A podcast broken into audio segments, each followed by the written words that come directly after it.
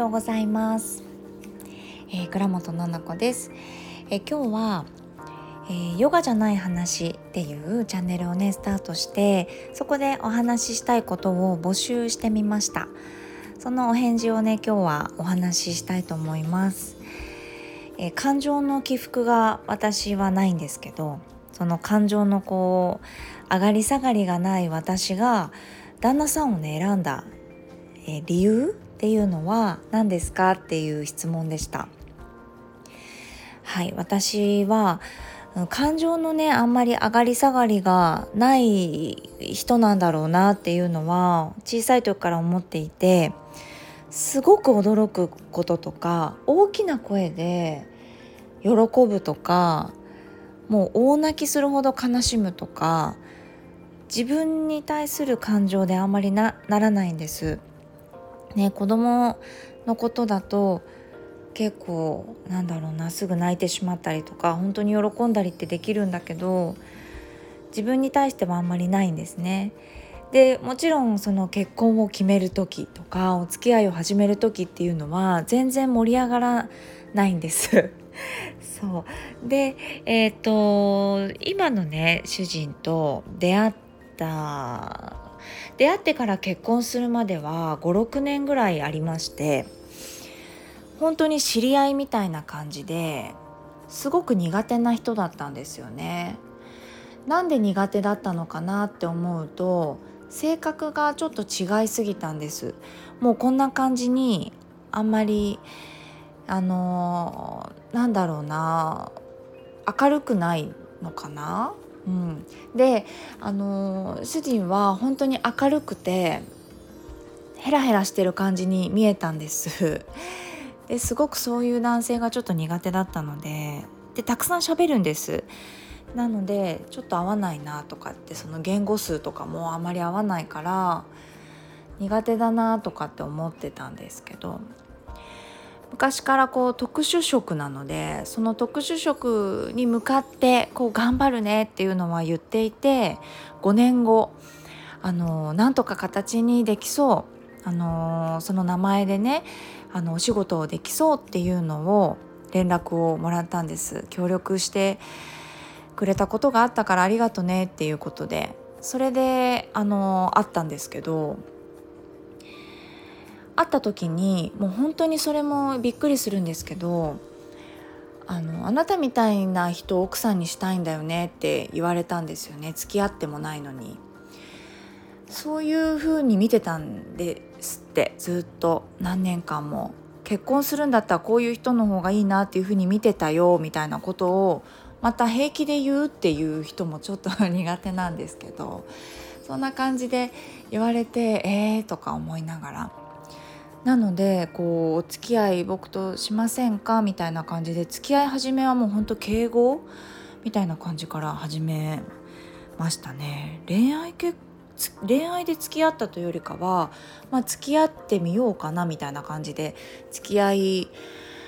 始めたんですよね。ただその付き合う日っていうんですかね。私もそんな何も感情がない人と付き合うってこともないんですけど向こうがそうやってやっぱりお結婚するんだったらこういう人がいいっていうふうに見てるよっていうふうに言ってくれた時にふーんと思ったんだけれども私はどう思っていたかというとあまりにも性格が違くてその違いっていうのが私が持っていないものをめちゃめちゃ持ってるんです。なので子供みたいに見えるんですよ。中学生ぐらいの感じに見えてずっと今でもなんですけどこの人の子供とかあとこの人が育て方とか子供のすごく面白いんだろうなって家族がね本当に面白いんだろうなって思ったし子供を見てみたいなっていう風な感じたことない感情になったんですよね。それでお付き合いを始めましたそしたら、まあ、きっと今思えばとても運命だったんだなって思うんですけど2週間後ぐらいですねお付き合いを始めた病院であの持病もともとあったその子宮の病気がね私あったんですけど再発っていうんですか？で2度目の手術をしないといけなくてそうなるとちょっとねあの出産が難しくなるっていうことを言われてしまって2年以内に子供をね産めますかっていうふうに言われたんです。でまあ本当に結婚を前提にお付き合いをしていたんですけれどもあまりにもちょっとね早いというかええー、と思いながらあのその時のね彼である主人に伝えたらよしじゃあ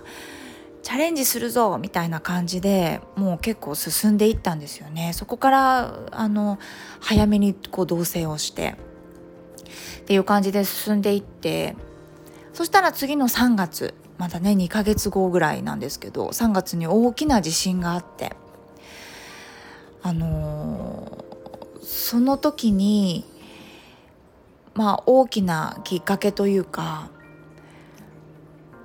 あの当時2人でねこう住んでた家があんまり言ったことないんですけど築50年ぐらい560年の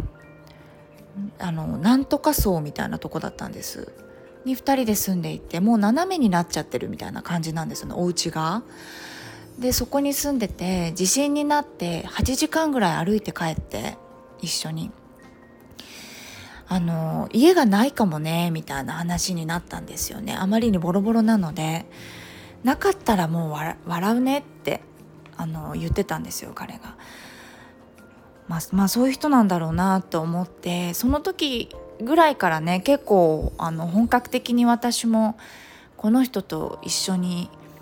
こう生活していったら今の仕事はもちろん続くと思ってなかったですからその時のお仕事は。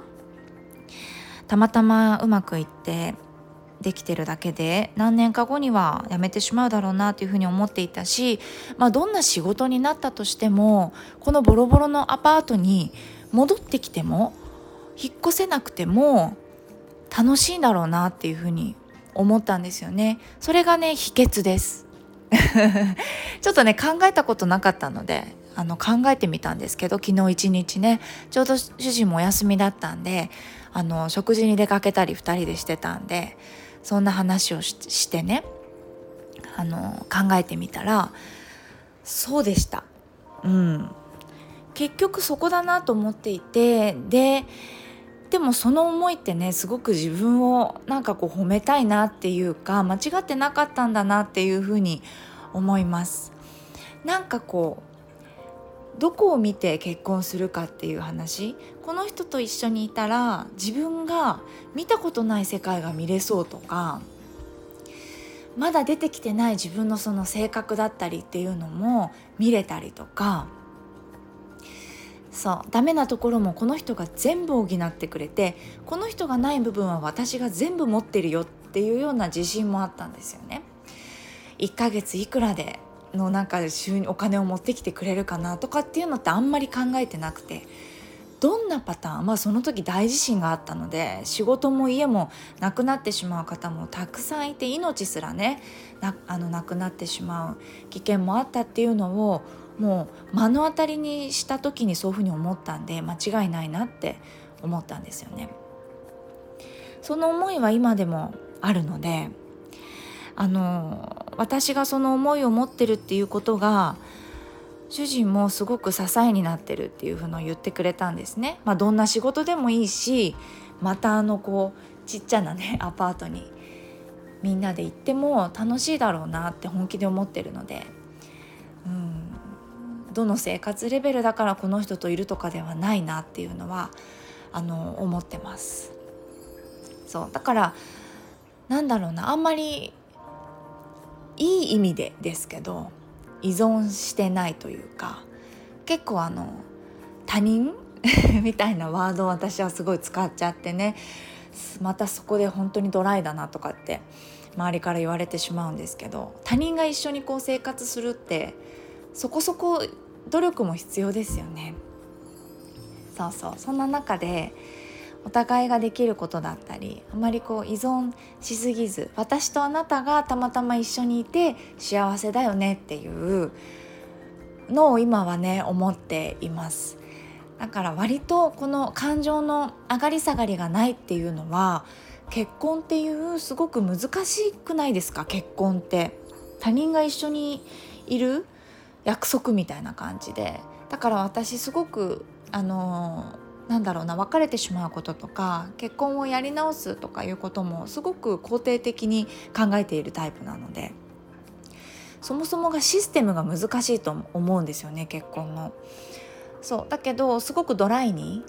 うん、他人が私は私あなたはあなたで一緒に生きていくそれがすごく楽しくて自分の人生にとってこうハッピーがプラスされるのだったらあのとってもいいよねっていう感覚でね生活しています。改めてねあの一緒に過ごすパートナーを選んだ秘訣っていうのを考えられてねすごくなんだろうな面白かったです。なんかこんな質問が来たよっていうのを主人に言ったらめちゃめちゃ聞きたがってたんですけどまあ絶対言わないんですけど 聞きたがってました。はい。ありがとうございました。あのこうやってねレターやインスタグラムでね募集したことだったんですけど